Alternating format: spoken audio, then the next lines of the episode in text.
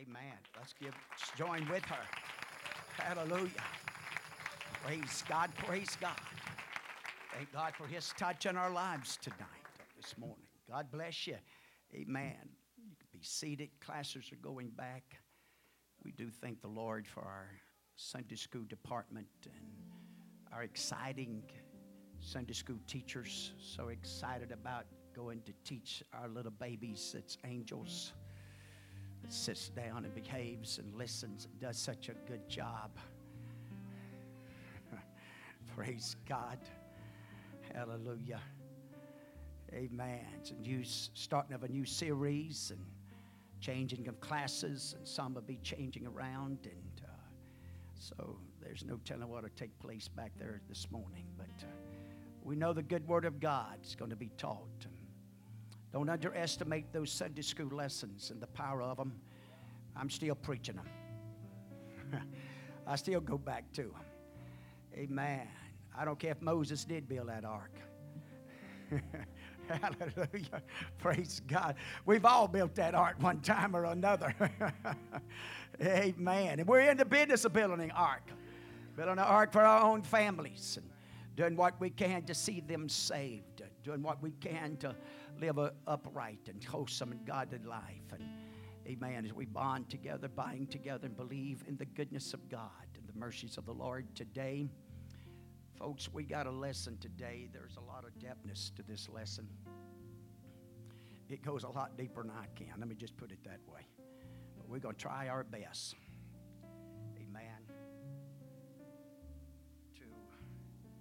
Bring it to us this morning. And uh, I, I, do feel a richness of the Lord in this place today. And, and rightly so, so we should. We should come with that expectation Amen. I knew several was going to be out of their obligations and places and things of that nature for one reason or another. But I told Brother Andrew, he came in a little earlier, and I told him, I said, uh, well, we're going to have several out. But I said, hey, Bible says we're two, so there's already two here, so we know Jesus is going to show up. Amen. If nobody else shows up or not. And, but we knew the word. Don't, don't take it wrong. But thank God for that promise. And he's going to be here. He's going to walk among us and minister to us and draw us. Man, I, I want to draw nearer to Him, and I want Him. I want Him to want to draw nearer to us. We'd have a desire. We'd have a passion for that light. It, it's, in fact, the Scriptures warns us not having desire to be in the house of God. And I know it's not worded quite like that. What it says, not forsaking the assembly of yourselves together, but I'm talking about the light, running to the light man so what could be revealed or made known in our lives. I, I, told the Lord this morning, I said, Lord, I'd rather run to the light and let it be revealed in me, whatever it might be. Because if, if I don't run to the light and it's revealed, it's going to destroy me anyway. And so the best thing I can do now is come running that it can be dealt with. Because nobody will be more merciful and kind and long suffering than our Lord full of compassion, full of mercy. And you know, it's this God that can see the little things. Amen. And deal with them while they're small. Would you much rather, amen, deal with a splinter in your finger? Or just let it go until it gets infected and gangrene and starts eating up. And now we can't just get the splinter out. We got to cut the finger off or the hand or the arm because we just ignored it or we, we, we just neglected to do what we've been taught by the Word of God of how to deal with it. Do I need to cut the air on? Is it hot? Is it stuffy? I got it on 70. I got some saying yes and some saying no. Hey, it's in that time of year, folks. I'm sorry. I can one button too. I can mash just one degree. I can take that 70, knock it to 69, and I got you doing this. I'm bump it back up to 70, and I got you doing this. So, hallelujah. I, I mean, digital doesn't work apparently. anyway, so here we are. So if it does get a little too hot, whatever, we'll bump it down one. But uh, anyway, we, we want you as comfortable as possible. I don't want you to go to sleep, but uh, I don't want you, amen, so miserable that you can't enjoy the word either man, I believe it works both ways. You know, it's, it works in a lot of areas. Man, we try as much as we can. I'm going to leave that alone because I stir up a bunch of junk if I say that one, so I'm going to leave that alone. But anyway, we got a beautiful, beautiful, and a powerful lesson our holy God. Amen. But are we thankful today that He is touchable? That, that we can come into His presence, that He's, he's, he's not so holy. Now, He's got means and, and ways about allowing that. In fact, about the best I can see that those experience, and don't hold me to this because I'm, I'm, my memorization ain't as well as some people when it comes to the Bible or a lot of other things, but, but best I can tell, there's only probably about five, five guys that ever encountered this throne ship and this encounter with him in such a way. Ezekiel, Isaiah, and then when you, you Daniel, and then the New Testament, uh, Stephen, the first martyr, talks about the heavens opening seeing Jesus sitting, standing, I'm sorry, standing on the right hand. And then John the Revelator, and he talks about falling like a dead man after this encounter and this experience. You, you and I both have experienced services and times of prayer where the power or the presence of God was so real and so powerful. I will never forget Brother Arlen Foss talking about the two experiences he had upon this earth with that kind of encounter. Talking about prayer and all night prayer meeting. And apparently was kind of at a maybe an auditorium type setup where you could hear coming up the back up the steps. He said you could hear those footsteps coming. He said, man, the power and presence of God said it was, it was in there. He said you could hear it when he opened that door and he made his way down that aisle. I'll never forget him telling this. He said, I tried my best as I, I listened to it make its way right up next to me. I walk right up beside me as I was down, amen, in those old folding chairs praying and seeking God and calling out to him. He said, I wish I could tell you that I looked up and I, I behold what had walked up. He said, but I can't. He said, the presence and the power of God was so real. He said, the next thing I realized I was doing, he said, I was running. Amen. Him and another elder brother out in Texas. Man, I can see his face. Can't think of his name. Kilgore. Brother Kilgore. He said, when I got to the, the dorm like a place they were staying at, he said, there was Brother Kilgore at the door. he said, man, neither one of us could, could, could do it. We couldn't stay there. So as we, we look at this, and we, you know, I know our world, and, and thank God for Merry Hearts, and, and thank God for those, those those times, and, it, it kind of breaks it up and it gets so heavy. But, but if we're not careful, even in the church, and, and, I'm not talking about just this local assembly, and I'm not talking about just Pentecost. I'm talking about in general and overall church and what we call church and what we call religion, what we call gatherings. If we're not careful, we've allowed an entertainment spirit to move in, to captivate us, to get a hold of us. We got folks, and please, again, don't, don't judge me. Don't put a mark. I'm, I'm, just, I'm just obeying what God, kind of this is not none of my plans right now. We got folks that'll drive hundreds of miles to go to a scene and be at a scene, but they wouldn't walk across their street to a church service. Where the power of God and the Word of God could be taught.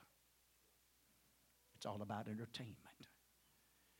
And so I think we got to be careful of that. I think we got to, and could it be that we need, I, am not saying we'll ever have the visitations as any of these men that I just mentioned that we read about, but thank God they had them. And thank God they had the ability to write them down and to record them. That you and I could enjoy them even thousands of years later, how God would reveal himself and open himself up for these visitations. We're going to see in the scriptures this morning a lot of different things, and I'm going to talk about maybe in some avenues and ways that um, maybe just, well, a little different this morning. And, uh, but, but we want God, our holy God. Man, I'm telling you, it's, it's really about pleasing God. It's, it's really about, I mean, when this thing is all said and done, amen. Do you ever think about death? Do you ever think about facing God that knows all things? He knows every conversation. He knows of every word of every conversation. He knows even further than that.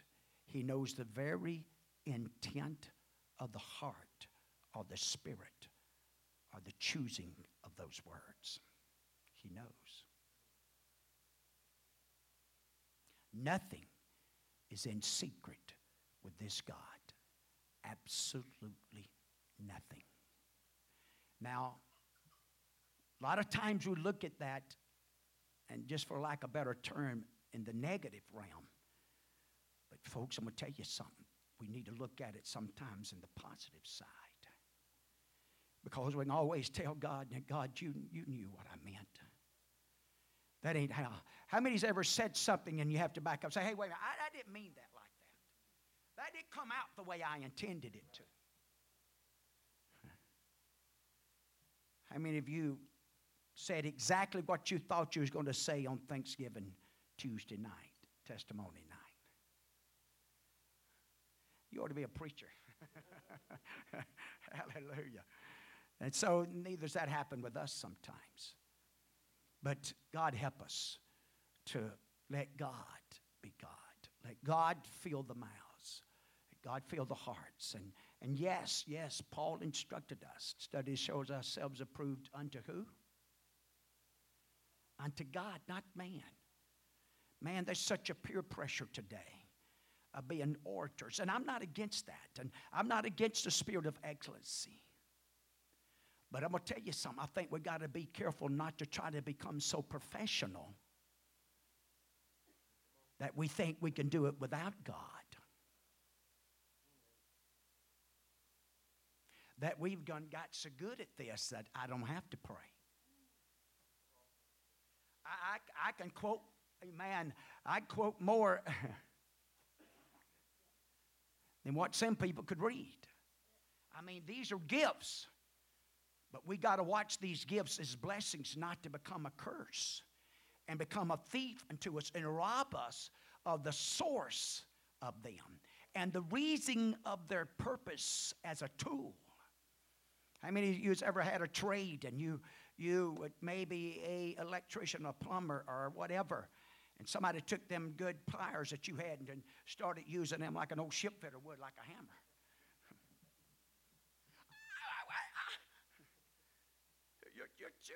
A tool wasn't designed for that. so, I don't know why I got on this, but here I am. And so, as we watch this, and, and uh, I'm going to talk as probably as much, especially in the beginning, about a king as much as I talk about Isaiah and Isaiah the sixth chapter. And we don't have a clock this morning. we got a Holy Ghost clock, a Holy Ghost clock, but uh, anyway, so, but I, I, can tell, I can tell. So, but, but if the Lord help me here this morning, I hope maybe we can dig in some areas and some places uh, in some depthness, amen, about this God that we serve, that we call on, that we believe in. We believe in Him. Through our Lord Jesus Christ, we believe this message. It may be 2,000 years old. We may not see things as, as we might in our own mind and opinions think everything ought to be and how it ought to be. And we might look back and say, I wonder where the Brush Arbor days went. And we could just a lot of areas. But I'm going to tell you something God hasn't changed. God is just as real and powerful, amen, he's ever been. He's still a miracle worker. He's still a way maker. And it doesn't matter what happened uh, last, yesterday or 10 years ago, what's going on today. That hasn't changed. This God. And the requirements, amen, to, to know Him and to experience Him. Amen. There are some boundaries, and there was a reason. I mean, if God puts a boundary there, God didn't do that, amen, just to be selfish, to be self centered. Everything that's written in the Word of God is commandments. The reason they're commandments because there is a, a, a, a, a, consequences with not obeying the commandment, and there's benefits in obeying the commandment. It's not just a commandment because he holds a position and he has the authority to do it. God's not that way. Man becomes like that. Man could get in positions and places of authority and begin to have uh, what we call candy sticks and preferences and likes and dislikes. And that even bleeds over into in color of skin, uh, uh, the race, and a lot of other areas you can go to. Because on certain ones, because their position, they'll treat them just a little different. Well, praise God. And there's enough guilt on both sides and all the sides. Man, I just cover all the bases, be done with it. Because, because all of us is prone and subject to it without Jesus Christ and without the Holy Ghost and being led by the Holy Ghost. Because we're not big enough or strong enough to keep ourselves walking in, in, in the, the journey and the pathway God has called upon and what this book has instructed us without God and without the Holy Ghost. It's impossible. You can't do it. I can't do it. Nobody can. And that's not a judgment against nobody. That's that fallen nature. That's just, and so now we realize why it's so important to, to have church and have a coming together and joining together and hearing the Word of God and feeling the presence of God. We need these visitations. We need these encounters. I'm going to preach on that a little bit tonight. Amen. Allowing God to to work on our behalf. Isaiah 6 and 5 is a focus verse. Then said I, Woe is me. For I am undone. I'm not complete. I'm not whole. This is not a salvation verse. This is a calling upon Isaiah. This is a calling, amen, and maybe into his ministry the starting of it. You're going to see that toward the end of the eight verses that the lesson text is about today. It wasn't that he didn't believe in this Jehovah one God and had, uh, uh, had some, some insight and revelation and experiences with him. But now Isaiah is experiencing God in a measure and a power like never before. Let me ask you something. I, the writer of our lesson, and I, am not going to follow it. You're going to see this morning, but but uh, to at least not all together. But anyway, amen. But the writer did ask the question: Have you ever seen an angel? Have you ever had such an encounter with God? Have, do you know anybody that's ever seen an angel? Now, there's a lot of books wrote out there. There's other people said they saw angels and but some of those books that don't take long, long, long reading in them, they just eat some bad pizza. I, am just telling you. It didn't line up with this, and you do with it what you want to. And they can exalt them, and they can do what they want to, and brag about them, and write songs about them, and do all that. Amen. But I'm telling you, when it's contrary and it don't match up to this, and they start talking about they see three in heaven and they see three thrones, that counsels the dream, the message, and everything about it. And if the vessel don't want to change his message, then that counsels the vessel. Because the, the incorrect message pollutes and contaminates the vessel. And that's where we and I, you and I've got to get. We're not in this, amen, to just just uh, let me, I, am getting, I'm going to back off of that one. Okay. So, woe is me, for I am undone. This, this, this visitation, this vision, this encounter with God help, help Isaiah realize where he's at. That's what the Word of God's all about. That's what the house of God's all about. That's what conviction is all about. We're living in a generation that is doing its best to do away with conviction, and, it, and, it's, and it's working. Conviction's not upon this nation that used to be at one time. Okay? It's not. But that's the reason so much is being accepted and celebrated and exalted. That's the reason we're living in a nation where you got leadership that's promoting and lifting up and putting people with altar lifestyles. That if you know anything about God and you know anything about the Word of God, it's going to bring a curse upon this nation and destruction to this nation. Hmm. Now, we may not can change all of that, but you know what? We can be a voice against it. A voice. Now, I don't want to take the methods that some of them's taken. Because two wrongs don't never make a right. And so, as Christians, as Holy Ghost filled people, as disciples of Jesus Christ, this is how we want to respond to it the way God would want us to. Amen. So, I'm done. Because I am a man of what? Of unclean lips It's going to be some focus on that, especially at the end of the lesson today. Unclean lips, the power. Uh, we, we've been taught by the Word of God there's life and death in the tongue. What's got to be tamed? What's the most untain, untainable? Amen. Can I put it that way? Amen. Who can control their tongue real good? Who has any problem controlling it?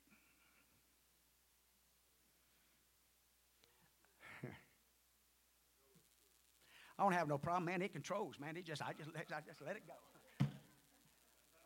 I just give a piece of my mind. I, I want to tell them, yeah, you gave about ten pieces too many away because you ain't got none left. Hallelujah. I'm gonna straighten everybody out. I'm gonna, you know, you got to watch all that. Thank God for the Holy Ghost. Folks, that ties right into speaking in tongues now. The Holy Ghost and fire. Where do, where, where's this fire business come from? You're going to find out in this lesson text today about some seraphims. What seraphims and what, what it means is burning, burning up, and, and that, that fire. So, man, I'm telling you, all of this is a lot more, it's, it's a lot easier than a lot of people want to admit. The real key is being honest with yourself and honest with God and having a passionate desire for God's righteousness, not man's approval, but God's approval. We're not in this to get man's approval. We're in this to get the approval of God. Amen. And the backing of Him. So, I know I've taken a while. I, I don't because I am a man of unclean lips, and I've dwelled in the midst of a people of unclean lips. For my eyes have seen the King, the Lord of hosts. My eyes have seen the King, the Lord of hosts. Amen uh, you can't help but wonder. I just, I just wondered exactly what he saw. John's going to help us out a little bit with this. We'll go to that in just a few minutes. And, uh, but he helps us out what, what Isaiah had saw, what he meant, and by his writings, amen, cured. So we're going to talk about that in a few minutes. Um, truth about God, God is holy. There's, there's no doubt about that. God is holy. Holy actually, I mean, actually comes from the word holy with a W H O L Y. Holy, whole, making whole. That's the reason you and I are incomplete without Him. And watch this now. We, we don't have the complete package even with the baptism of the Holy Ghost. Oh, come on, preacher, now. Watch out. I'm telling you. It's the earnest. It's the down payment. It's like when you bought that automobile and you gave them $10,000 on a $100,000 truck. Did you get the title? No, you just got the privilege to start driving it and taking care of it. But there's another $90,000 that you got to pay on monthly notes. Praise God. God gave us a measure of His Spirit because we couldn't handle the full measure. The only one that's without measure was Jesus Christ because He was God manifest in the flesh. The Holy Ghost overshadowed Mary. So here's where we got God. Amen. And this is going to be that Emmanuel with us. Hallelujah. It's going to be that burning one that can, amen, even upon this earth could be transformed in the presence, amen, of that three inner circle. You and I can't do that, but yet there can be a illuminating. The writer's going to talk about that some talk about Moses and his encounters, and we could talk about Peter and after the baptism of the Holy Ghost and the day of Pentecost, and when they come back and brought back before the judge, they you hey you, you, you're different. You're talking different this time. You're not running scared, and you're not you're not hiding. Amen. You're at the point, amen. You're willing to take whatever persecution. You can throw you into dungeons. We can beat you, or we can even kill you. But it's not going to stop your your your what? Your lips. It's not going to stop your voice. It's not going to stop your testimony. It's not going to stop your willingness. I'm willing, amen, to give everything I got because I'm persuaded. And hmm. even Peter didn't pick up a sword after this. More talking to us. Man, we're a new creation. We don't talk the same. We don't walk the same. We don't live the same. We're, we're a new creation. We make a bow face turn. We're a different human being. We're walking to a different drumbeat, walking in a different kingdom. Amen. A kingdom's in us that's, that's, that's bubbling up, that's dwelling up. Amen. It's like living waters. Amen. So, truth for my life, I will humble myself in worship before a holy God. I will humble myself. And so, eh, with this encounter with God, we're going to see something. What's going to take place? What's, what has helped bring this or brought this about? Amen. When you actually look, amen, at the scriptures and look at Isaiah 6 and 1, I want to talk about that for a few minutes here.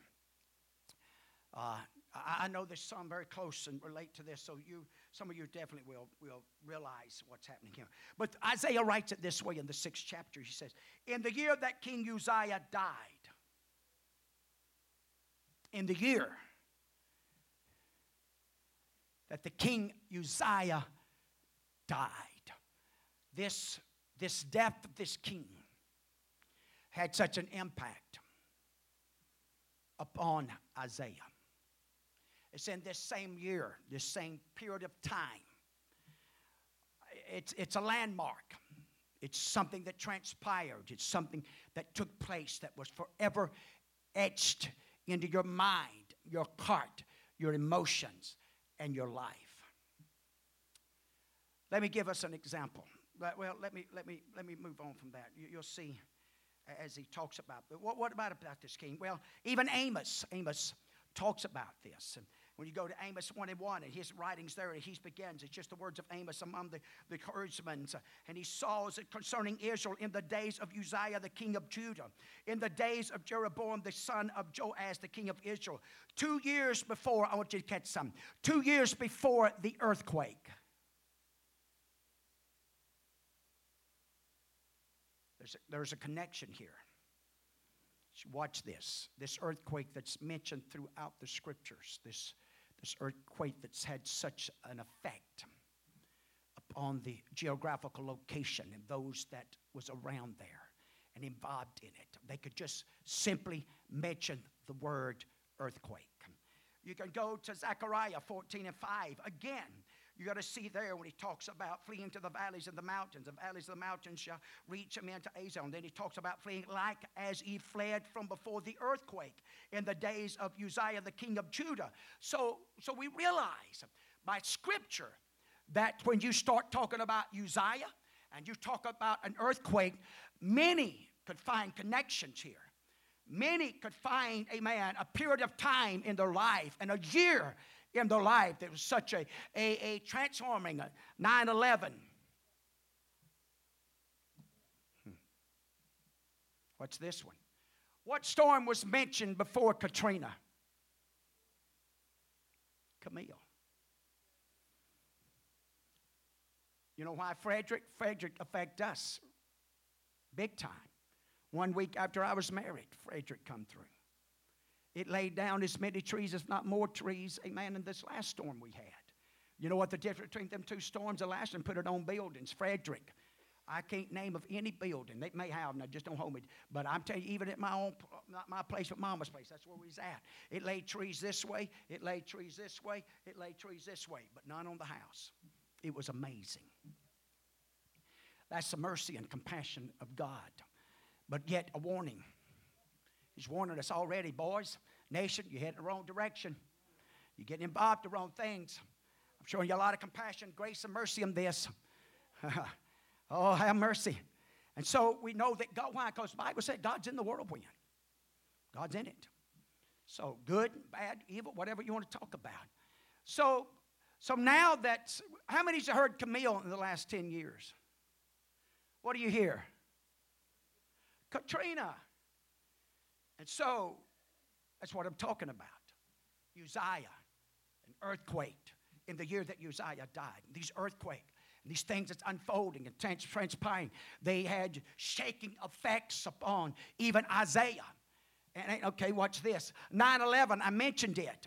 What happened in this nation? What took place on the steps of our White House um, where Democrats and Republicans got on the doorstep and brought out some good old gospel Southern songs, amen, about God and the mercy of God. And now they want to ridicule Mike Johnson, amen, and run him down the dumps and tell him he's, to say that as, as our, our, our speaker and the leader of the speaker, amen, that he's worth an iota. That's what they're saying. We're messed up, folks. We got some messed up people in this country. You better pray for your nation. And you better pray for those people that are sitting in those places. Amen. Spiritual wicked in high places, rulers of darkness, that's positions they're holding. That's positions that they can make decisions for our country and for our nation and for our baby. If you don't pray for yourself, pray for your babies. Hey, if you're not praying for your leadership and the leadership of this thing, shame on us. Paul taught us to pray for. Why? That we might live a peaceable life. Hey, I'm telling you, we got to do more than criticize them. Everybody can criticize. That spirit of criticism just has captivated this nation. And people don't have no problem running people down. I don't, I don't mean to get worked up here, but I'm telling you, man, the, the, the plan that God gave us for our nation is, is, is what's going to work. Prayer can make the difference. Man, prayer can make the difference, even in the White House. Prayer can make the difference. Living for God, you know, getting a hold. And so, could this be? It's what helped propelled Isaiah for this encounter, for this visitation, for this opportunity. Because he was living, you heard what he said? He said, I'm in the midst of an unclean people. And somebody's got to go. Somebody's got to tell them. Somebody's got to be the example. Somebody's got to get it made up in their minds and made up in their hearts and made up in their spirit. Hey, I'm going to live for God. It doesn't matter if I got two nickels to rub together or not. It doesn't matter what, what kind of health I'm in. It doesn't matter how much money I got in the bank. All of that don't matter. That's not my dreams. That's not my goal. Hey, man, what? Seek ye first the kingdom of God, and all these other things will be added as God sees fit, amen, to fit us and give it to us that we can handle it. But I don't want anything that will jeopardize my relationship with Him and cause me to go in error. Amen. I'm, I'm, in, the, I'm in the lesson today, amen, with Uzziah, amen, because we're going to see something now from Uzziah. What helps brings this all about. So as we, we look at Uzziah, we began to uh, study about him and uh, pick up on some scriptures about who he is. Why would it have such an effect upon Isaiah? The death of Uzziah.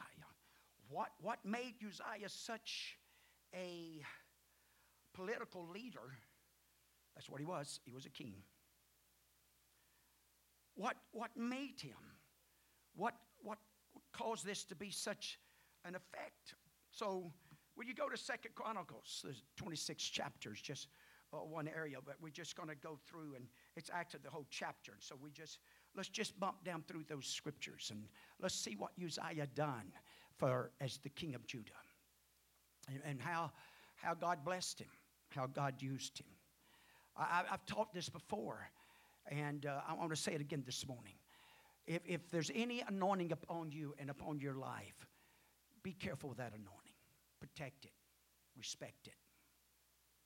Always remember that I didn't make myself, God was the one that made me. The gifts and the talents that I've got, I didn't, I didn't earn them, I didn't deserve them, but they come from above. And they came for the purpose to edify the body. They came for the purpose, amen, to glorify the head, not self. There's really no such thing as your own personal ministry.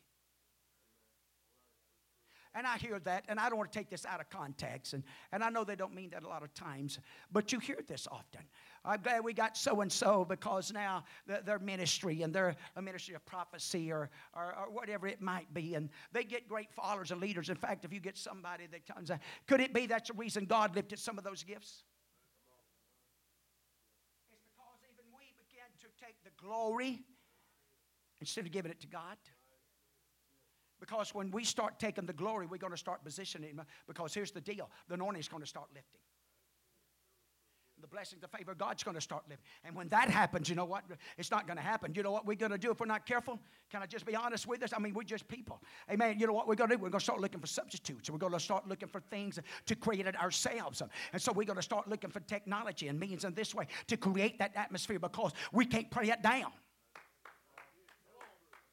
So we'll create our own lighting. We'll create our own uh, settings of things and maneuvering of things, amen, to, to create and get us in that mood or getting us into that place, amen, to pray it down, to worship it, amen, that it might, so, but you and I all know, amen, amen, it's the anointing of the power of God that moves upon our servant and upon the individual and upon the singers and the instrument players and the saints of God and everybody in the house of God, amen, that makes it church and a powerful move and a powerful stir up God in our life. That when we leave this house, we're changed by it. We never go weary of that. We never go, I never reached a place in the house of God where I, am tired and over that. No, sir. I want the move of God in every service.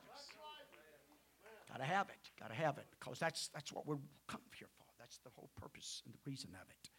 And so as you look at Uzziah, it started, a man at 16 years of age. He started in this kingship, took the place of Amaziah, his dad. And, and one of the first things you read here, and this is not chronology correct, but in that second verse, he built what they call Eloth. Amen. This is a place, it's a, it's a statistic location. Amen. That uh, a route between the Jews and the Edomites. It was a very precious place, a very important place. It was a place where they would come through as they're traveling through, and it'd be it'd be kind of like Benndale for the two crossroads up here, 26 and 57. A place where an ideal place to put a business, an idea. Why? Because of crossing the path. And so that's what this was. And so he talked about. So he built this, or he gained it, or retained it back. Amen. Amen. From the enemy. And so for two years, in fact, if you read on in the same book writings here, two chapters later, you're going to see where the king of Syria takes it back takes this same geographical location back to the king of Syria, and they have control over it. Amen. There's certain places in our own nation, certain geographical locations that the channels and things of that nature that makes all the difference of avenue and power and military power and things of this nature. Okay, so that's one of the first things you read about, even though it's not, uh, you know, it's the writers or commentaries and different ones that tell you where it's at. Amen. But just so this letter is the chapter is really about Uzziah and what, what he done and his success and why he was so up, looked up to. And so as you go on through this, 16 years of age, Uzziah was when he began his reign. Now, watch the next statements made about him 52 years. Uzziah had held this position as king of Judah. Hallelujah. That's the second most. Hezekiah, amen. So Uzziah, amen. So, so he's up here now. I mean, the watermark, the favor, the blessings of God as you watch this unfold. He did that which is right in the sight of the Lord, according to all that his father Amaziah did. Amaziah, amen. You watch some of this. It's, it's a dangerous thing just to do what daddy done. If daddy didn't do everything right, if, if daddy didn't go all the way through, if, if daddy didn't quite, uh, you, watch, you watch this unfold here. He sought God in the days of Zechariah, who had understanding of the visions of God. And as long as he sought the Lord, God made him to prosper. Now, you're talking about Uzziah, you're talking about the king.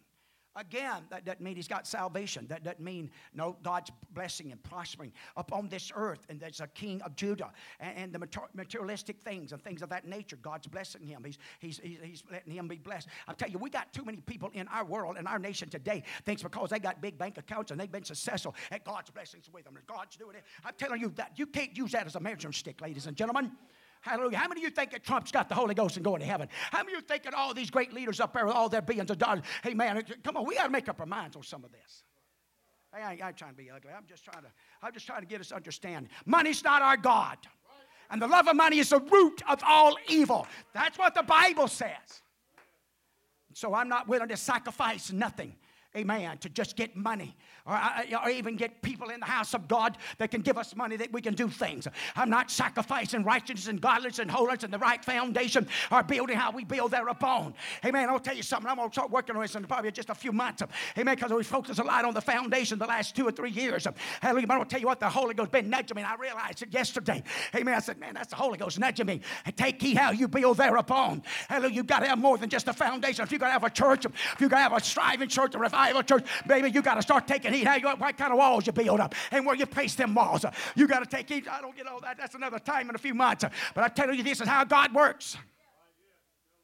And so as you watch him, as he goes on from that, and you begin to look Amen. And he went forth and, and warred against the Philistines. And he broke down the walls of Gath and Jabneh and walls of, of the enemy and different ones. And, and so God helped him against the Philistines and against the Arabians. And so, see, we see where God blessed him against war and military, gaining uh, geographical locations and cities and building cities. And, and, and he goes on, he talks about the Ammonites gave gifts unto Uzziah. Why? Because his name spread abroad, even to entering in of Egypt, man. His name had spread abroad. Uzziah did. Why? Because of the favor and the blessings of God because he allowed a man of God into his life and he allowed that man of God to instruct him and guide him and help him. And this man of God had visions and insights how to get things done. And so Uzziah, amen, is following after this.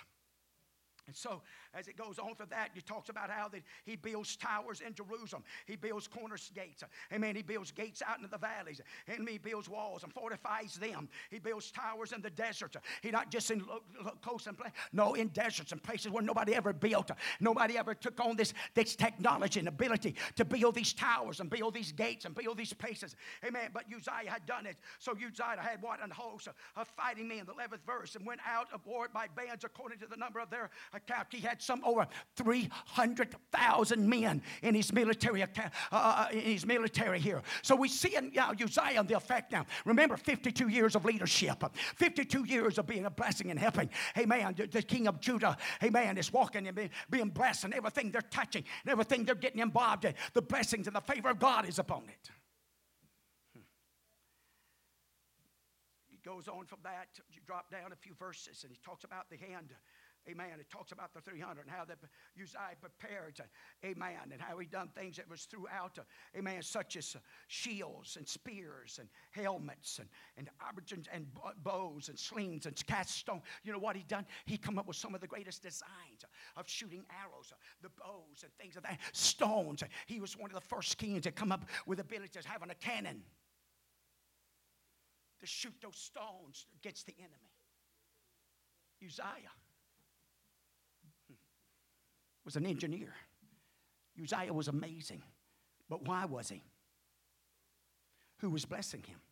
Who was showing him favor?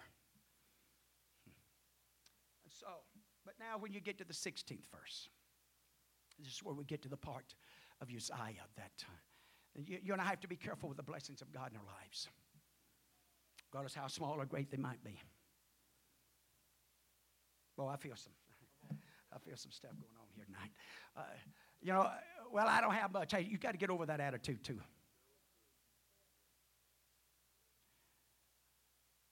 I felt that here Wednesday night. Regardless of where I'm at in life and the challenge that I'm faced with, just to be in the house of God, just have a revelation of who Jesus Christ is, to have the baptism of the Holy Ghost, I'm still blessed above above. I don't know what percentage, but that percentage is real high than everybody else in the United States. Because Scripture's pretty, pretty blunt about the broad way and where it's going, and the narrow way and where we're going. I'd rather stay on the narrow way. If I have to, if I have to work, if I have to work when they shove me in the ground, then so be it. God gives us health and strength, and that's what it takes to help people and bless people. Do it, then so be it. And I'm not promoting none of that. I'm just simply telling you that's the attitude and the spirit we've got to have. Because this thing ain't about money, it's not about land. It's it's all set done. Do We need that. We want it. We want that field right out here. Amen. And God knows.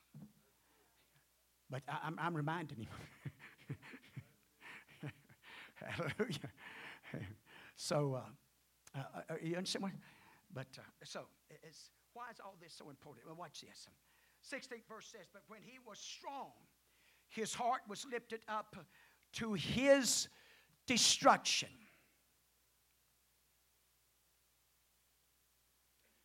You know, when men begin to brag on how big they are and how powerful they are and the positions they hold and what they've acquired and what they obtained, they better watch out. Especially when they acknowledge that and don't acknowledge God. The Bible's told us acknowledge God in all things. How many of you ever heard me make this statement? We didn't get here by ourselves.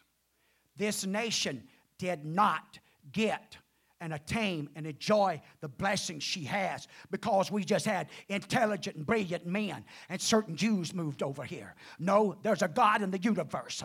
There's a God that rules and reigns in the affairs of all men. We know that God through Jesus Christ because we, we was considered a Christian nation because we believe in the coming of the Messiah because we believe in calling on the name of Jesus.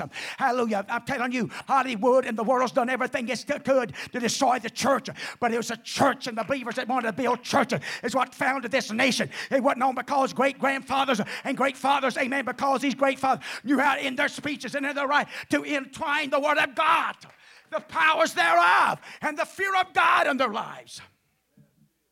Could it be? Could it be? Could it be? If we're not careful that, that we've lost that.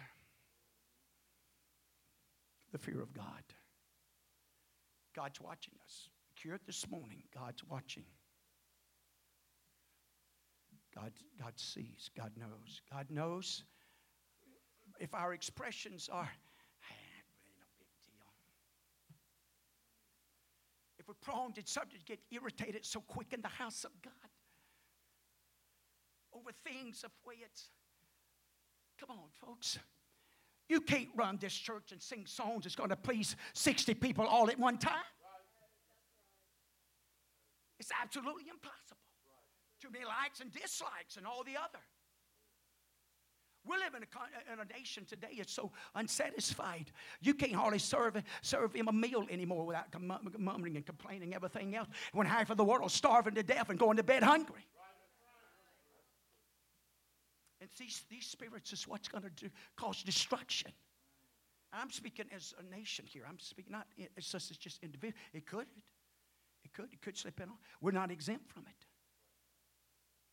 when you had to rub shoulders with them, when you had to go to the same workplaces with them, when you get involved with them, if you start listening to them, if you start lending just a little too much of your ear. and I'm jumping some stuff here. I don't, I, it's not intended, but anyway. So Uzziah here, as he watched this, for he transgressed against the Lord his God and went into the temple of the Lord to burn incense upon the altars of incense. I, I don't know. I don't know what prompted him to do this. Far as if he didn't like the way services are going, or maybe this is the only place as, as king he, he never got to enjoy. He never he didn't get to hold that position. He didn't get to hold that place of authority. He didn't get. I'm gonna tell you something, folks. Can I, can I just be honest with all of us here? Standing behind this pulpit ain't what everybody thinks it is. The, the, the, battles, the struggles, the prayers, the, the things, uh, uh, the, the, the, needing the anointing of God, the touch of God. We're not looking for a professional pulpit. Oh, I wish I did have a whole lot more education, a lot more of these other things. But I'm going to tell you something. And God help us, we're going to do a better job in some of those areas, especially with the babies coming up. But you can bank on one thing. You tell them what you want to, but I'm going to tell them quick like. Amen. This is not, this is, that education's not your God. That education doesn't trump everything else. Hallelujah. You hear me? I want you to get on to get all you can because that's a tool that you can work that makes you more effective and, and you can do the work, witnessing and things like that. You can do it a lot more ease because of your reading and spelling and writing abilities. But it's not God, and it won't make you a God. See, there's the key. You know what? I think we have let slip from us what, what Satan told Eve in the garden. What did he tell her? What did he tell her that she'd become? You become as God like us. We're trying to create God human beings. We lift them up. We expel them up. We think they can't do nothing wrong. You look at your world. Anybody pay somebody $40 million a, a year to play a game? We're messed up. Spiritually speaking, we're, we're, we're, we're headed back, amen, to Noah's day. We're headed back to a place. Uh, I, I, I, won't get on that. Let me move on. And so, as you watch Uzziah here, he says, but, but watch the priest now. You know, boy, there's a lot to this. Here he is. He was a king. He had blessed the nation. He'd done great things. And maybe he was used. He done got used to places of walking in, man, and everybody said, Oh, there's the king. There's the king. Everybody, you're bowing down. Hey, they, they, they get that way. Hey, some of these presidents and some of these folks that hold these positions, man, they love that. Man, they love to strut in there. Boy, they don't like it when that little bandy rooster stepped up. Man, you put on your breeches like everybody else, one at a time. You don't jump in on both legs. You got to eat breakfast and you got to you got to drink and eat and do and wash and bathe. You stink just like everybody else. If you don't believe that, come out here and just pee patch me a few minutes.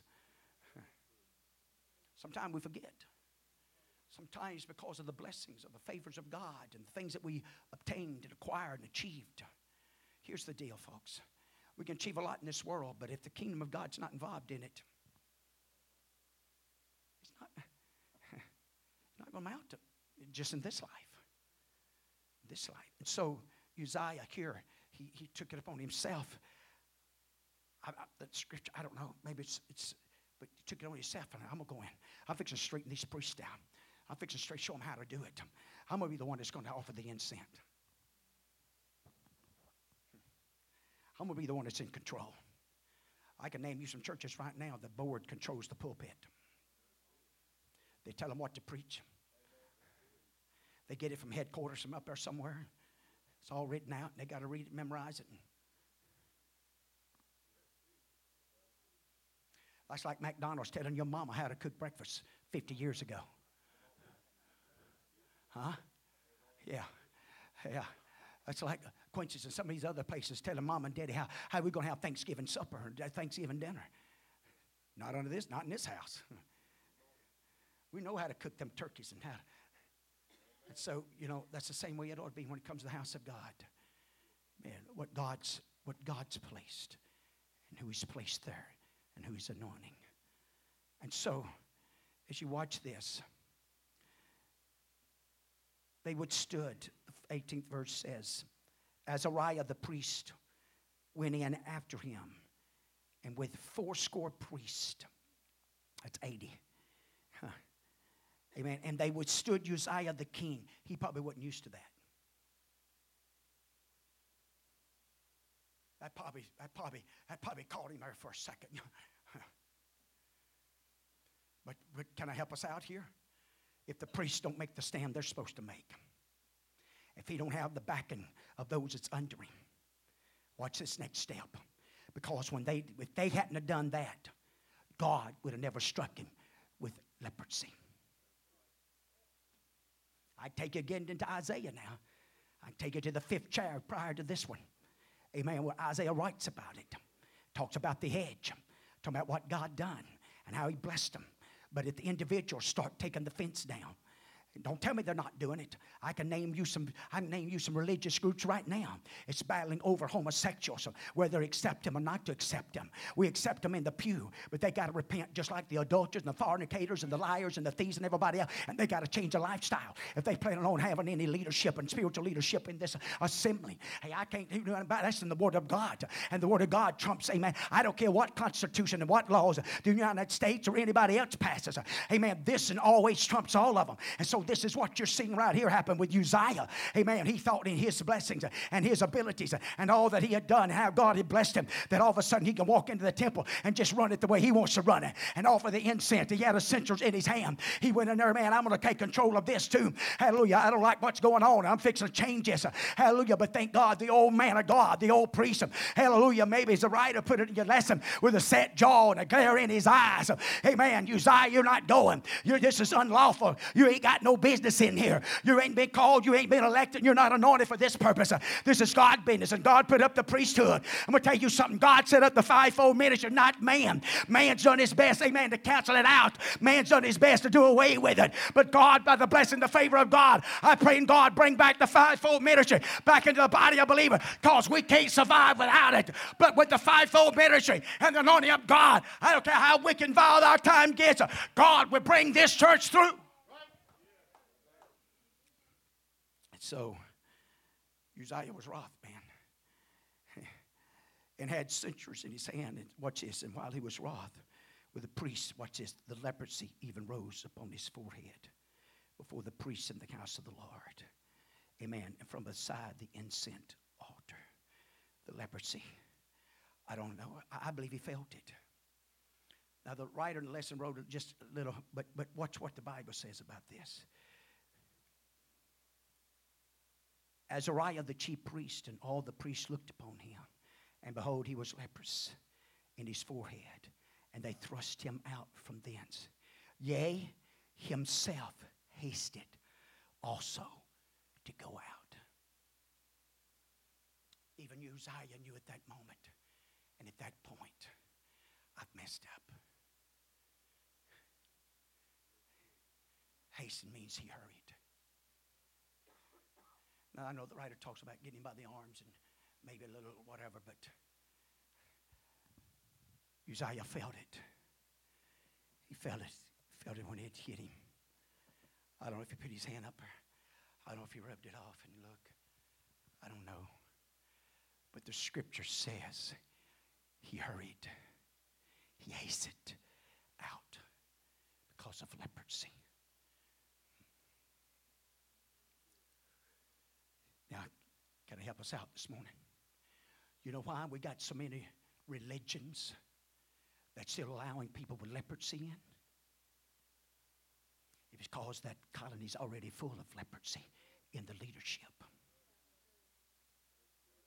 You can preach it. Now, they don't want you to preach against it, they don't want you to name it. You, you offend us. You hurt our feelings. That's my little baby. We can't let it stay. It's got to go. Either they got to repent and change their lifestyle, or be content just to sit on the pew. Come on, I'm trying to help us here this morning. And it can't just be a front we put up. It can't be, we can't just pretend our way into it. We got to come by an altar and we got to repent. and we got to have a godly sorrow, not a man sorrow. There's a difference. And see, God knows the difference. Even Uzziah knew, I got to get out of here. But there's so many sinners that don't want to get out. They want to stay in, and they don't want to just stay in, they want positions. And that's the reason, hallelujah, whenever you don't have a priesthood and a man of God and the word of God to stand up in their faces at whatever cost. them, It doesn't matter what type payer they are, it doesn't matter how many offerings they've given, it doesn't matter how much land they give to the church, it doesn't matter how many buildings they build for the church. That don't give them a license, amen, to stay in and take positions. Come on, I'm trying to help us in the spiritual realms. This is a spiritual thing, honey. This is a spiritual thing. This is a godly thing. And we got to keep it godly. We want the blessing to the favor of God, and the miracles and wonders of God, and we want babies born, amen. We've got to keep it godly. All the way to keep it godly, amen, is keep sin out of the pulpits, out of the Sunday school, off the out, out the platform. That's all the way it can happen.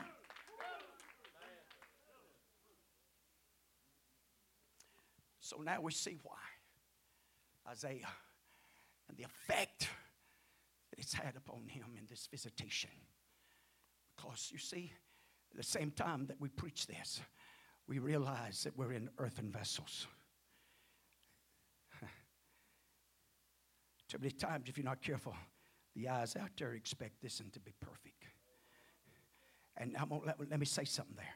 There is a standard that we should live. And if we're not living it, we need to, we need to sit down. And we need to do like Uzziah. Hurry, get out of that position get over here. Hey, I got to get right. I'm ready to release it. I'm ready to give it some. I've done wrong. I'm ready. And I'm not going to buck against the system. And I'm not going to criticize everybody else and run everybody else down that's doing right. I'm not going to curse everybody and be mad at everybody. I messed up. See, that was the difference between Saul and David. That's the reason Saul never could find the graces and the mercies of God. He always wanted to justify his wrong and blame everybody else. No, you got to come to the place like Nathan did with David. Hallelujah. You're right. You're the man of God. And when you put your finger in my face, you're right. I may be the king. I preach it to us this morning. Hallelujah. But you're, you're the man of God. Your authority and your power trumps mine. I may hold a position, but it don't overpower God or the word of God or the heartbeat of God. And that's the difference between the two men and their characters. That's the reason. Watch this. Anybody ever heard the statement, the sure mercies of David? You know why? Because David should have been killed. David should have been stoned. David should have been taken out of that kingship. But God told him through the man of God, but I'm going to show you mercy and grace. Thank God. So that's the same way it works here. we got to repent. We got to humble. We got to submit. We got to yield. Give ourselves the, hand of God, the touch of God. And so as you watch this, what time is it? I ain't got a clue. And I, I'm about halfway. Okay.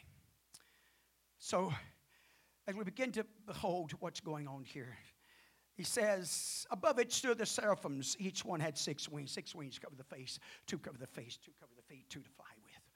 And so we see a beholding here. Seraphim says is a burning. So we see an atmosphere. If you read in Ezekiel, the first chapter, and the beast and the, the rings and what he saw there. And, again, at one place it talked about being like a bow and the embers and, and the lightness. So we're just getting a little idea from these, uh, amen, individuals that see these encounters of the throne of God. And what goes on at the throne of God, what happens. And these seraphims are constantly crying out, Holy, holy, holy. We get an example of God and the power of God, God coming even upon the earth with the Israelite people. He come down upon that mountain with thundering and lightning and trumpets and the sound. It, it, it, it, the people became so afraid and so affected by it. They told Moses, said, Moses, you talk to God. We don't, we don't, we don't come into this presence. You know why? Well, we got so many churches that's fallen to the wayside. They don't want the power of the Holy Ghost. They don't want the moving of the Holy Ghost. They don't want the unadulterated preaching of the Word of God in their lives. No, I would have an itching ear. I want a preacher tell me what to make me feel good. Tell me I'm all right living like I'm living. Hello, it don't matter who I'm stacking up with. It don't matter what I'm running to. It don't matter what I'm eating or drinking and what I'm involved in. It don't matter if I pay my taxes or not. It don't matter all that. Don't matter. I beg the difference. It does matter. It does matter. Sin's not going to enter in. You got to get a man of God, the voice of God in your life hey man, that can get in your face and say, hallelujah, this is wrong. And you and I've got to get an attitude of spirit, you're right, and I'm going to repent.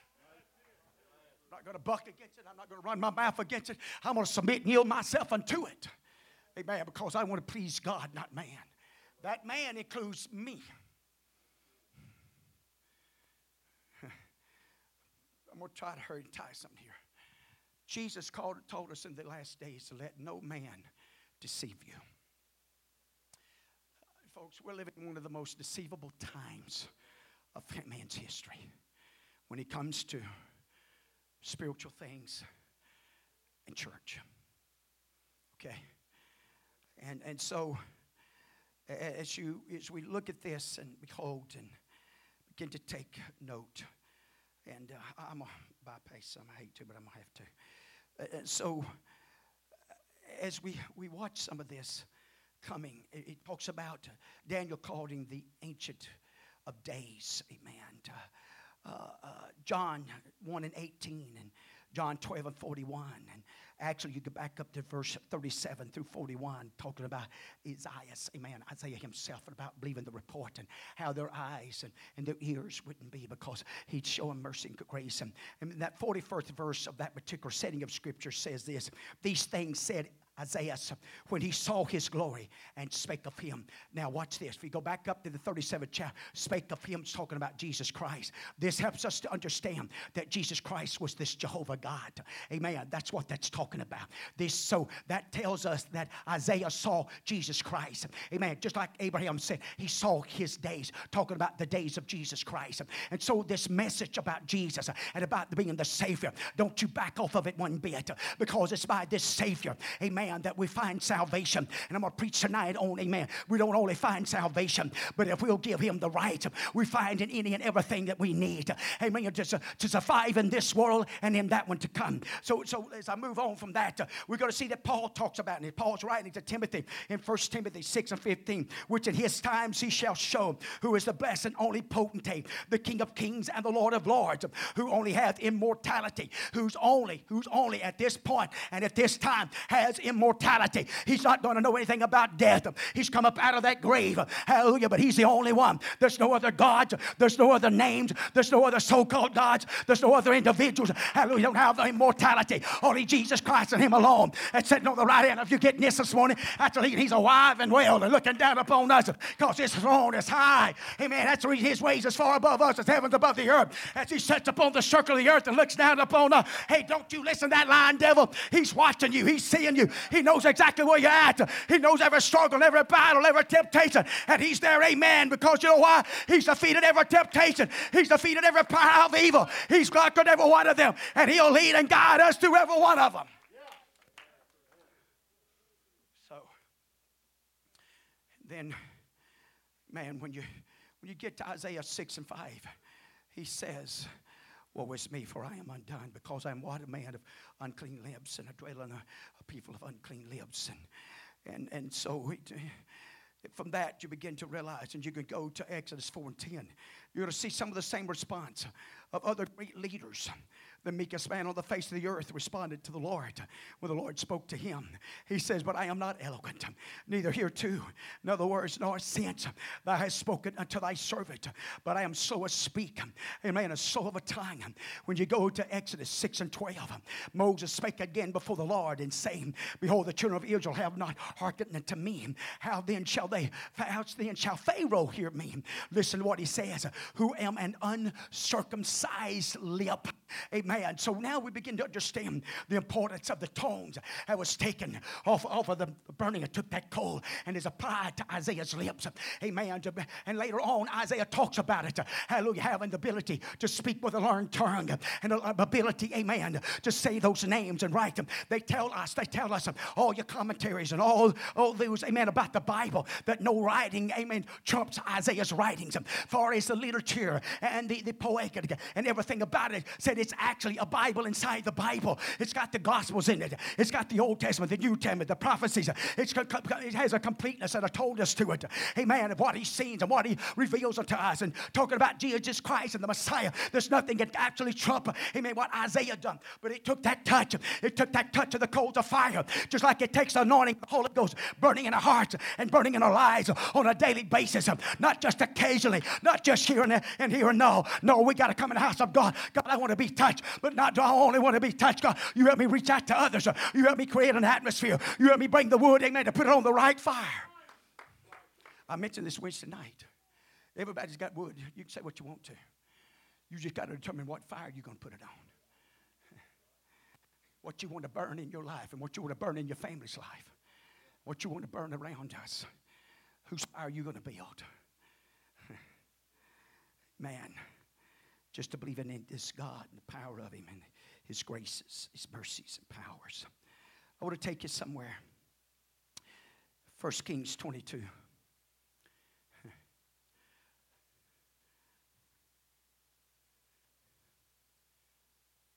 Let's talk about the throne for a minute. Let's talk about the activities around that throne. I know this part wasn't really a part of the lesson in itself. But this is a time in Ahab's life. Man, a time that a prophet, man, it's, he begins to be called upon. Micaiah is called upon. When you look here in 1 Kings 19th verse, 1 Kings 22 and 19, he said here, Thou therefore the word of the Lord. I saw the Lord sitting upon his throne, and all the host of heaven standing by him on his right hand, on his left. Now, this is the prophet that's speaking to the king of Israel, Ahab, here. Uh, the king of, and so we're going to see what unfolds here. He says, And the Lord said, Who shall persuade Ahab that he may go up and fall at Ramoth Gilead? One said on this manner, and another said on that manner. Now, the writer don't tell us what, what ideas they had presented or offered. But there came forth a spirit and stood before the Lord and said, I will persuade him. And the Lord said unto him, wherewith he said, I will go forth, and I will be a lying spirit in the mouth of all of his prophets, plural, all of them. I will be a lying spirit in every one of them's mouths. These are the prophets of Ahab. And he said, Thou shalt persuade him and prevail also. Go forth and do so. Now, for the Lord, behold, the Lord hath put a lying spirit in the mouth of all of these thy prophets and the Lord had spoken evil concerning thee.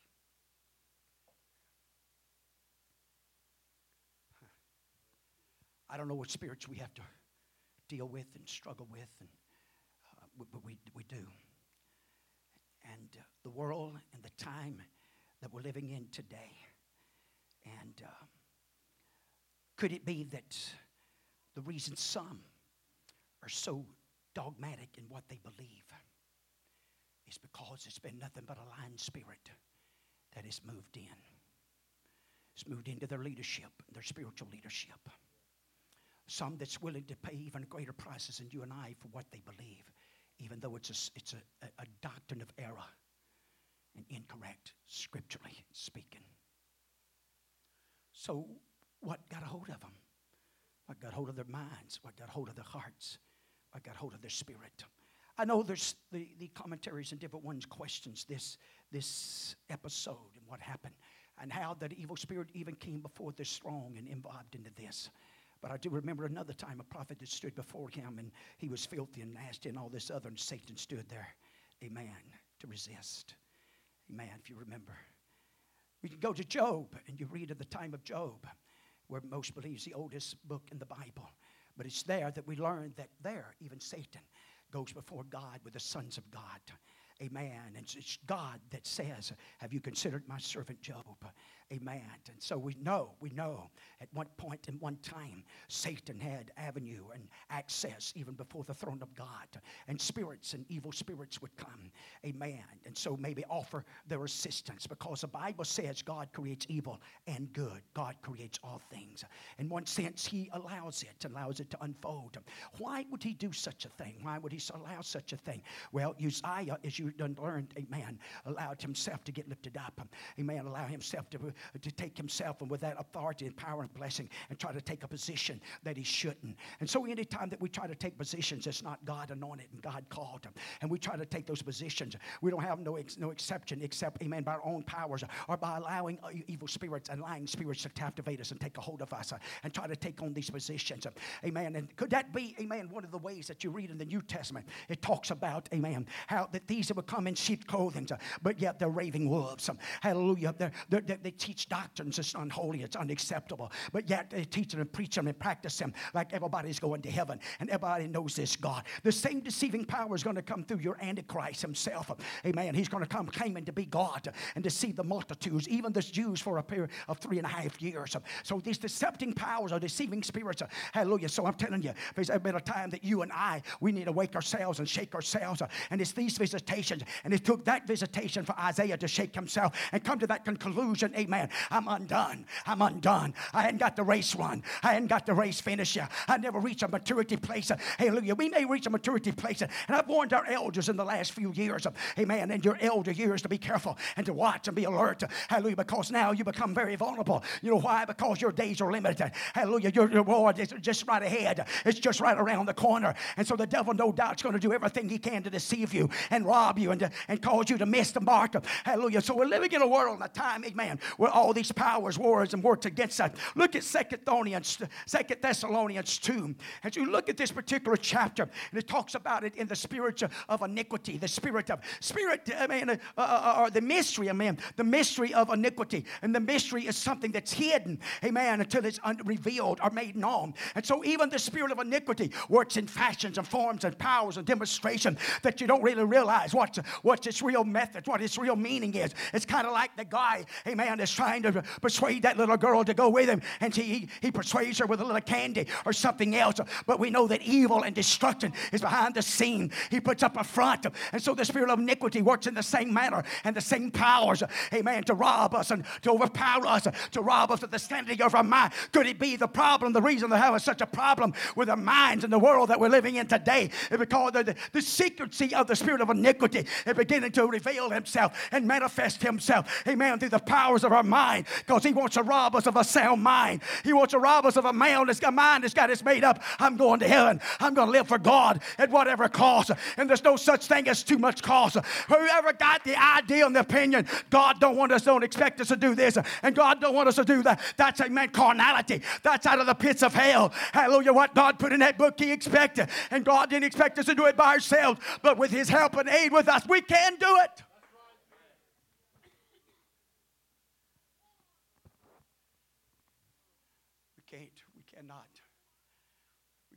Compromise with sin. You can't bargain with it. You can't play games with it. You're going to lose. None of us is a match for it. So, when you look at this, these, these verses here, especially the first 11, that talks about, says, I beseech you, brethren, by the coming of the Lord Jesus Christ by our gathering together unto him. That's what it's about. They apparently were Paul's writings and the persecutions and trials, the, There's some had slipped in and told the saints of, of the Thessalonians here that Christ had done come and this persecution and trials he's going through, that it was the wrath of God. And so you've been left and you and so they're struggling with all this. And so now Paul's writing a letter to help him to understand. He says, that he be not soon shaken in mind. That's where it starts right here. Before it shows up everywhere else. Before it ever comes out of here. The Bible says, out of the abundance of the heart, the mouth speaketh, the powers in the tongue. Don't feed the wrong dog. Are you hearing me this morning? Don't put wood on the wrong fire. Get your mind made up. That he be not soon shaken in mind or be troubled. Are we having a nerve problem in our generation? Are we having nervous breakdowns? Are we having more mental institutions and mental medicine uh, on the, on the shelves than we ever had? It's the spirit of iniquity that's running rapid. Because we got too many standing in the pulpits that only justifies and okays and re- re- refuses to be a voice against it. They indulge in it and take pleasure in it themselves. And when they do that, you tie the hands of God Almighty. He cannot and will not liberate deliver. I don't care how much praying, I don't care how much fasting, I don't care what they do. He cannot liberate and deliver them until they come out from among them. I'm just, I'm just telling you like it is. Goes on, he says, Let no man deceive you by any means, for that day shall not come, except there come a falling away first, and that that man of sin be revealed, the son of perdition, which means the son of destruction, who opposes and exalted himself above all that is called God and when he shows up, buddy, all these others that call themselves gods and all these other religions, all of them's even going to bow down to the Antichrist. Or he's going to kill them too.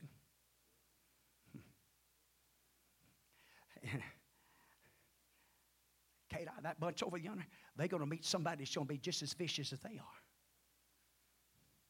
Chopping heads off and using the iron hand and the power of fear and destruction. That's what's going to happen. Remember ye not that when I was with you, I told you these things?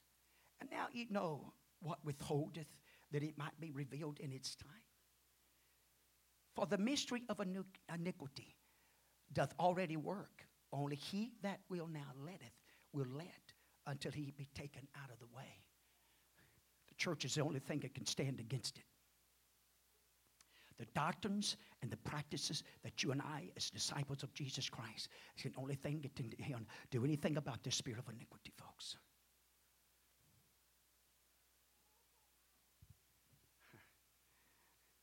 Give me amens here, but and then shall that wicked be revealed, whom the Lord shall consume with the spirit of his mouth, with the spirit of his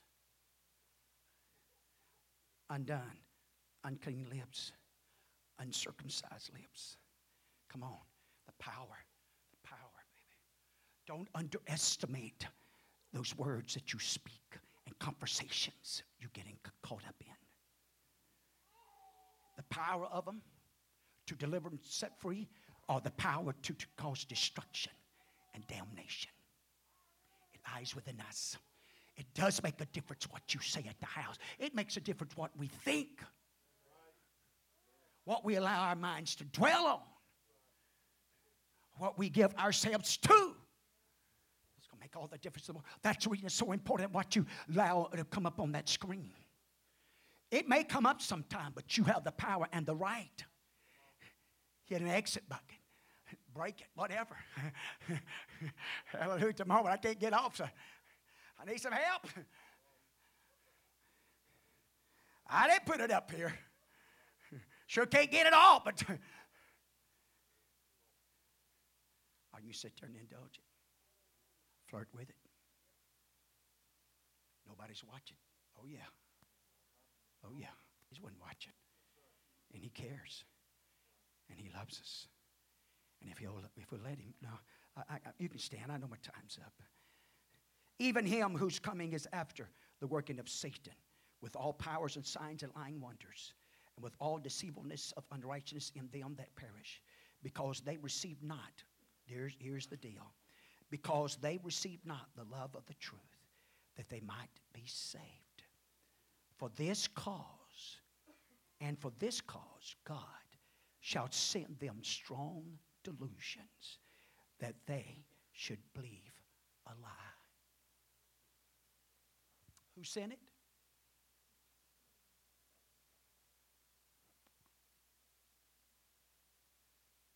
The love and the passion we have for truth, for the house of God, for the family of God, it's going to mean something.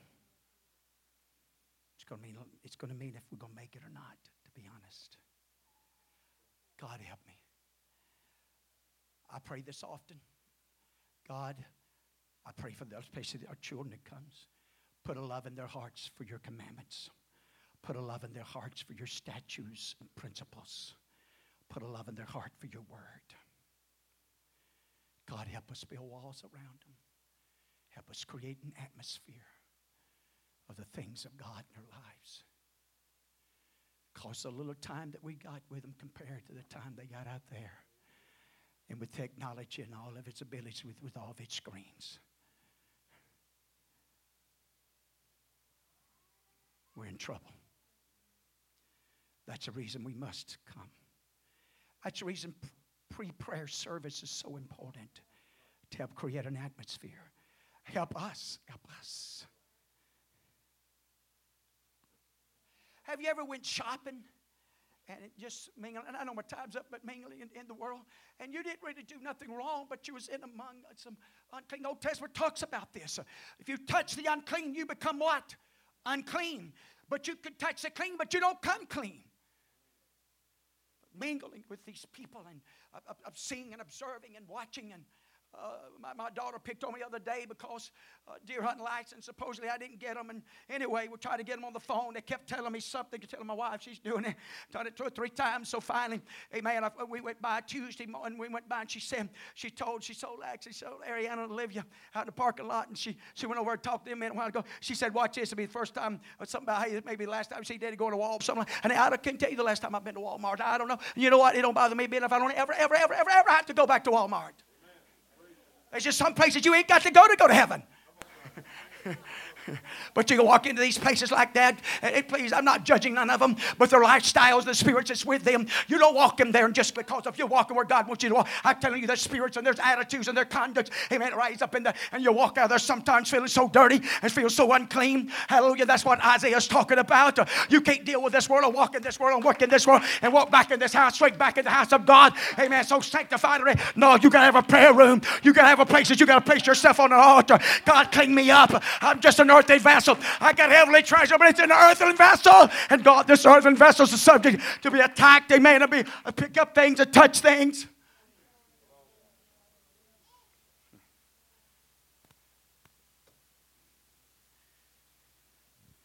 So what's the reason? We need God to help us. Give us a, a respect for his call upon our lives. To understand where he wants us where He wants to fitly join us together in this body of the kingdom. I want to be where God wants us to be.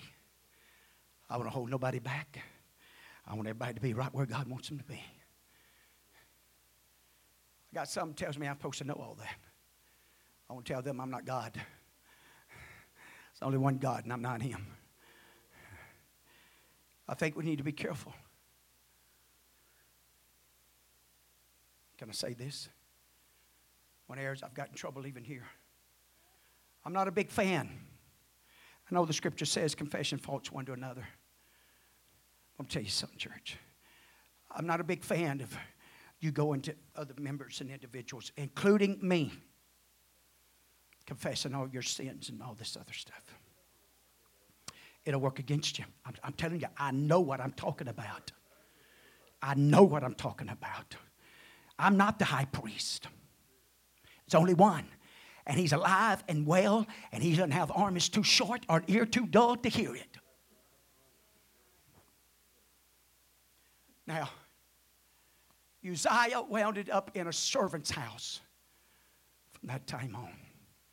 You know what that means? That means he was limited. He had no more family time. He never got to engage in any decisions or ideals of running the kingdom until the day he died. And the Bible says he died as a leper. But he lost all contact. Watch this. Sin's main goal is to separate you from God and from the family of God.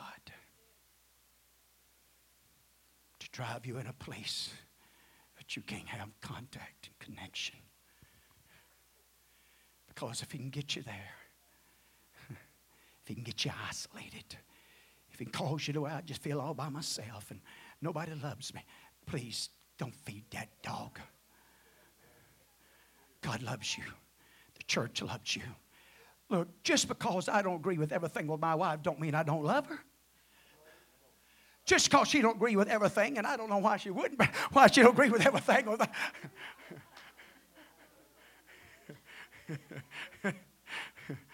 You understand what I'm saying now? But it still don't mean we don't love one another. Care for one another. And if was in a need, I honestly believe this, we could have the biggest fight we ever had. But if all of a sudden she was in need or if I was in need, that fight would be over with. That fight will be over with. Them bad feelings will be over. Now, we may pick it up when everybody gets healthy and glad and everything else, but uh, it depends on what it was. Hallelujah. But right now, we fixing to hook up and join up, and we fixing to whip the devil. We fixing to whip. It's kind of like families, you know. I can beat up my brother, but nobody else is. Yeah, I'm gonna pick on my sister, and she's a no good. She ain't got much accountability, but but you're not gonna talk about her, and you're not gonna run her down. See, that's the way God feels about us. We're all His. You know them little darlings you got that you think's is angels. that's the way God feels. That's the way He feels about His church. He loves us with an everlasting love. He cares about us. He's working for us. Let's let Him. Let's let Him. Amen have, have, have his way in our hearts. You know why? Because his goal is for us to live in this world without being spotted by this world. Talk, go back, read it. It's in the New Testament. He talks about a man being religious and talk about his religion. He said, if he can keep himself unspotted this world and visit the widows and the orphans in their times of need.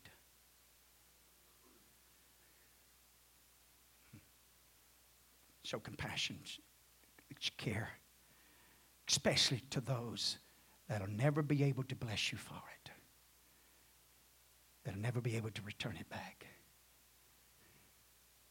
But you love them anyway. That's the love of our God. Let's pray. God, we love you this morning.